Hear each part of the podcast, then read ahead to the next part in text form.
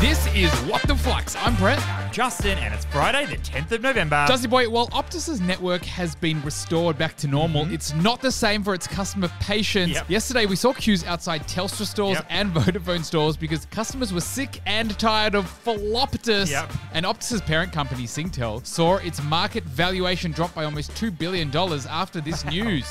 Flux fam, we absolutely love being with you each and every day while you're on your morning walk, having a coffee break, or driving in your car. But from November 20th, we'll be mixing things up. From then, we'll be releasing three episodes a week on a Monday, on a Wednesday, and a Friday to make sure we still have you covered. So if you haven't hit the follow or subscribe button yet, make sure you click that now to always be on top of the latest business news. Three spacious stories today, Jazzy Boy. Let's do it. For our first, Xero, the accounting software, has seen its shares dive 10% despite a 90% earnings jump. Go figure, B man. How does that work? Mm. So tell me more. Well, Xero, with an X, is mm-hmm. the accounting software that was created in New Zealand in 2006. It was one of the OG accounting platforms to realize that running an accounting subscription platform on the cloud could be a good idea. Rather than waiting for the next CD-ROM to come through from MYOB or Quicken, And B-Man, it grew from a humble New Zealand-based company to a global accounting platform with over 3.7 million subscribers. Now, Jazzy Boy, Xero brought in a new CEO last year who promised to improve returns for their investors. that meant increasing the profit while also maintaining strong growth numbers. And even though Xero turned things around from an unprofitable half Yep. to $54 million of profit, mm-hmm. get this, investors still weren't happy. because they weren't satisfied with Xero's slower growth. Ooh, so what's the key learning here? The balancing act between growth and profitability is real. It's the old Goldilocks predicament for all businesses, but in particular, software and tech businesses. Yeah. In 2022, Xero's investors were concerned because it was growing fast, but it wasn't profitable. But in 2023,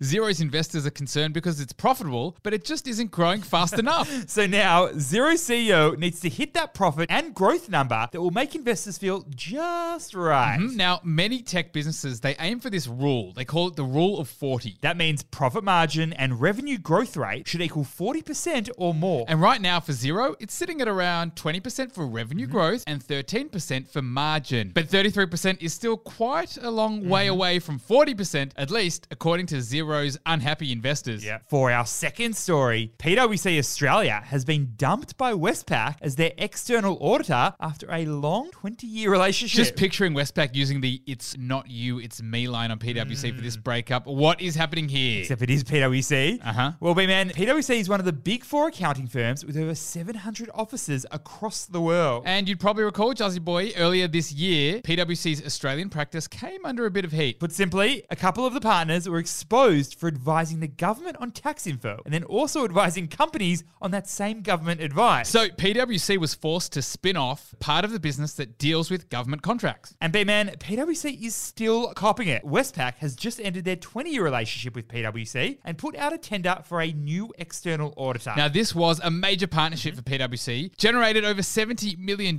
just in the last two years. But for the coming year, B man, Westpac has put out a tender for its external audit service and asked PwC not to participate. P Dubs, please step aside. So, what is the key learning here? An external audit is a financial review that's conducted by a third party accounting firm. Think of it like a routine rental inspection, Mm-hmm. but for a company's finances, particularly when you're a public company. The idea is to provide an independent opinion about the company's financial position and their practices. And also make sure that there's no bogus slash how you going activity going on here. But PwC's reputation as an independent and unbiased professional service firm been impacted badly by this recent scandal. For our third and final story, Scentre Group, the company behind Westfield shopping centres in Australia and New Zealand, has seen its income grow in the double digits. Cost of living splurging, am I right? Mm-hmm. So tell me more. Well, Scentre Group was founded in 2014, but was actually a spin off of Westfield Group, the shopping centres company which was created many, many moons ago. Now, B-Man, Westfield's global shopping centres split into the name Westfield Corporation. And Westfield's Australian and New Zealand's 42 shopping mm-hmm. centres, they got split off into Scentre with an S at the Yeah. beginning of the name. Scentre Group's been tracking quite nicely behind the scenes. How about this, Jazzy Boy? Net operating income up 10% compared to last year, and it managed to increase customer visits by nearly 10%, and I'm talking over 314 million visits. And they reckon it's because of little collabs within the shopping centres with organisations like Disney Disney, and Netball Australia too. Wowee. So, what is the key learning here? Capture their feet and capture their wallets. The success of individual retailers is closely linked to the overall foot traffic generated by a shopping centre. so, B-Man, when a shopping centre pulls a crowd, the retailers are the beneficiaries. And that's why shopping centres create reasons for customers to spend more time inside. think community events, think performances, even workshops. And Jazzy Boy, given the average spend per shopping centre visit is over 60 mm-hmm. bucks in Australia, it's worth drawing people in. Yep. So for Scentre, it's been able to prove that customer visits have increased. And that's why they can increase their rents by over 7.5%. That's more than inflation. Mm-hmm. Fluxam, as we shift the pod to three days a week, Monday, Wednesday, and Friday, we're so excited for you to hear more from us in the Flux app. Think